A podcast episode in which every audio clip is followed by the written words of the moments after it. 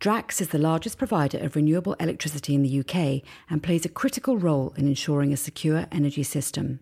The company has plans to invest billions in new infrastructure, such as bioenergy with carbon capture and storage, which will create thousands of jobs, whilst also delivering the energy needed by homes and businesses up and down the UK. Discover more at drax.com. Hello and welcome to Coffee House Shots, the Spectator's daily politics podcast. I'm Cindy Yu and I'm joined by James Heale and Spectator contributor Patrick O'Flynn. Now, Suella Braverman is in Washington today and giving a speech to a think tank on illegal migration, saying that seeking asylum and seeking better economic prospects are not the same thing. Now, Patrick, this is a characteristically punchy speech that we're expecting from Suella Braverman, and she's saying that there are 780 million people who could be allowed to come over to the UK under the current UN Refugee Convention. That's what she's saying we should reform. Mm-hmm. So tell us about that. What does the convention say, and what is she basing that huge number on? Well, the huge number, I believe, comes from a, a Centre for Policy Studies uh, pamphlet by co-authored by Nick Timothy who uh, who knows a lot about the subject. And I think it's certainly true that we're into hundreds of millions of people with at least a notional ability to clear the immigration and asylum system in Britain if they manage to get here.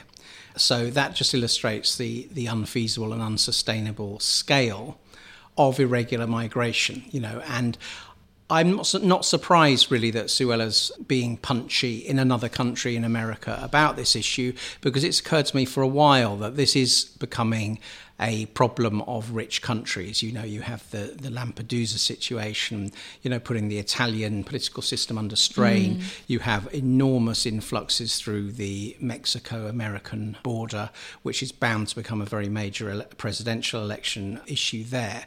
And I would say that Rishi Sunak has slightly sort of undercooked this possibility to assemble some kind of international coalition or alliance that's serious about fundamental reform. You think that there could be an international alliance on this? Well, I think it would be advantageous to the mm. Prime Minister at least to be seen to be building alliances, although, you know, ultimately it's up to each nation state to actually deliver for their people. And I think that with Suella Braverman, whatever you think of her, I think you know that she would really bust a gut to actually tackle the issue and get a deportation system that works. And if that means pulling out of the thicket of international arrangements that, that bind us, she would be prepared to do it. I don't know that anyone's sure whether Rishi Sunak would. Mm. And James, you're joining us from Bournemouth, where you've been for Lib Dem conference. I mean, how have these comments landed there? And do you think that is pretty much going down as expected with the Lib Dems, but also with the Tories? I mean, are people actually thinking, yeah, this is something good that she's talking about from the Tory side at least? Yeah, I mean, it's no great surprise to say that insofar as much as her comments have been mentioned here, it's usually with a rolling of eyes and uh, a tone of disgust. Um, and I think it's maybe perhaps a little bit too soon to say how the reaction will be within the Conservatives, by dint, of course, it being parliamentary recess. But the timing is interesting, coming just a few days before we have that Conservative Party conference uh, which begins this weekend.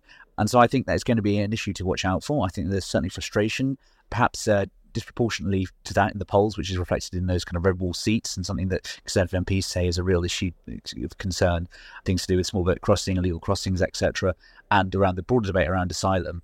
But I think that, you know, I think the party broadly would probably, there is a sense of frustration with how the legal establishment has been acting. And so I think that it will probably, insofar as there'll be some minority who might want to speak out about it, most I think would probably sympathise, although perhaps wonder if she should have said it in a speech like this just a few days before Rishi Sunak's conference. So I think it's too soon to tell about terms of reaction, but certainly uh, there's no many, not many great fans among the Liberal Democrats about Suella Braverman.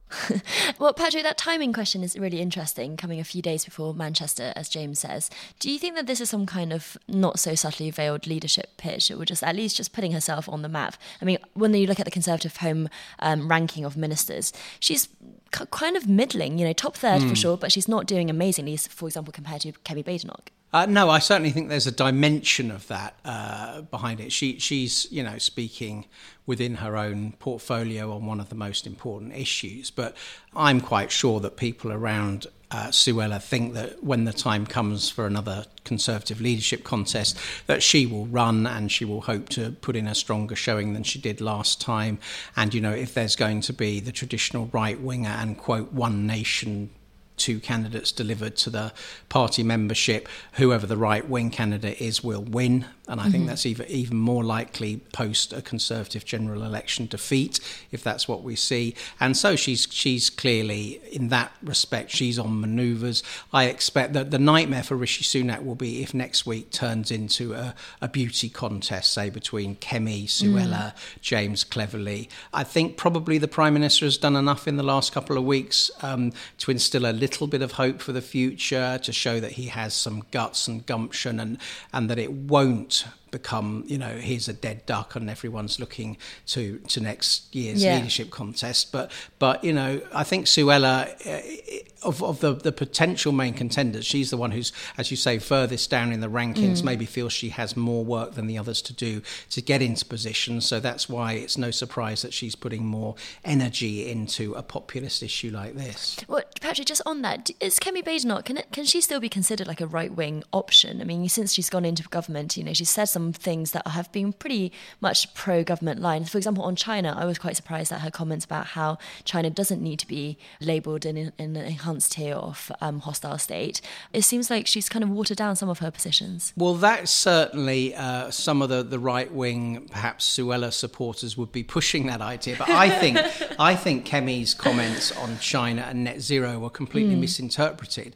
I think her point was that while we're bound to the current you know, straitjacket on net zero, sort of micro policies pitched into particular deadlines. We simply can't afford to be rigorous with China. I don't think she was saying we shouldn't be rigorous with China. And as I recall, in Kemi's leadership uh, campaign in summer 2022, she actually raised and was the first candidate to raise the idea of coming off some of the detailed commitments on net zero. Mm, and she was supportive mm. of Rishi Sunak last week. So I think she was almost making the opposite point on that, that actually, in order to be rigorous with China, we need to give ourselves a little more freedom freedom of manoeuvre on the net zero programme. I see.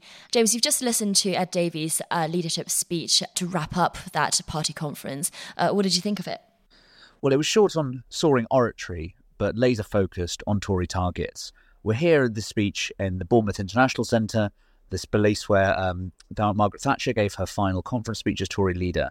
And that's a really nice sort of sign of where the Lib Dem intentions are at. They're going after those 80 seats where they finished second to the Conservatives in 2019, those so called blue wall seats. And so it's unsurprising that in his speech, Ed Davey mentioned the Conservatives 27 times, Labour just three times, and SNP once. So this speech was really going after the Tory government, uh, name checking ministers, Nadhim Zahawi, Matt Hancock, you know, not former prime ministers, people. So really kind of trying to make a thing about Tory sleaze, etc. And it was a speech, I think, where he was talking a lot about the NHS, GP services. And that's quite telling, I think, because next time uh, Lib Dems intend to run a very hyper localised campaign. So what they're having is the, at the national level, they're out making speeches around the NHS, but at a local level, they'll be saying your local GP service, your local hospital, XYZ insert name here. And I think that, that kind of correlation between what the, what the, leader is saying nationally here in Bournemouth and what they're going to be emphasising on the, on the ground is key, and a really, really good sign of how the Lib Dems, I think, have evolved in their thinking since 2019 in terms of what their national messaging they're projecting to the electorate. And what's the mood like there, James, on the ground? Are, the, are the Lib Dems feeling pretty hopeful of quite a big victory next year? It's a good question. I think talking to uh, kind of professional party, the campaigners who we doing this, you know, working Lib Dem HQ, they're very enthused in the sense that they can see things from the up. They've had four by-election victories, and there's nothing like winning in politics to give you a buzz. I think the membership as a whole, perhaps like a little more on Europe, I was struck at a speech yesterday where the deputy leader of the Liberal Democrats stood up and began opening remarks. We could all agree Brexit is an unmitigated disaster, and I think they would like more of that. And I think we've seen perhaps you know, they want to go further on Europe. They would also, there's some bit of few tensions around housing, but broadly it's been a successful conference for the Lib Dems. And of course, remember, this is the first in person autumnal conference they've had since 2019. So I think by dint of that, no, they're quite glad to be here, clearly on the up, and looking forward to the next campaign. So I suspect that certainly of the conferences this week, the mood will certainly better than that the Tories up in Manchester. Patrick, from your perspective, do you have any advice for how the Lib Dems can do even better? Because I was struck by um, the opening of the conference where Ed Davey was confronted with a word cloud on the BBC, where people responded with words that they associated with Ed Davey, and the top words were "don't know, no idea, not sure." So, I mean, a lot, a lot to go. Yeah, I think um, for the first time I can remember, really, the Lib Dems are going into the next election as a subsidiary brand to Labour. I can't think of a. Uh, I mean, people say the similar word cloud words about Keir Starmer, right. so it's it's kind of a, a slightly low rent tribute act that's going on. But I think the only election that I can see where the Liberal Democrats and the Labour will actually come to any kind of blows is the Mid Bedfordshire by election, where they both fancy their chances. But fundamentally, certainly the most since 1997, when you had Blair and Ashdown, but Ashdown was a more charismatic figure by far than Ed Davey, you have, you know, the, the, the basically it's one offer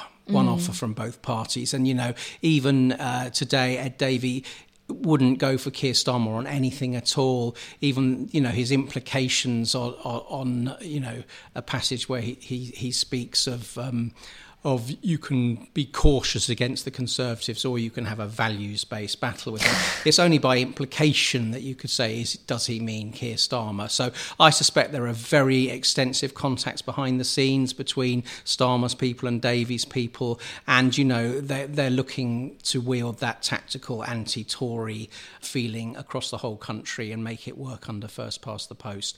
And it might. James and Patrick, thanks very much. And thank you very much for listening. Now, if you enjoyed this podcast, do give us a rating or a review or tell a friend about it. Thanks for listening.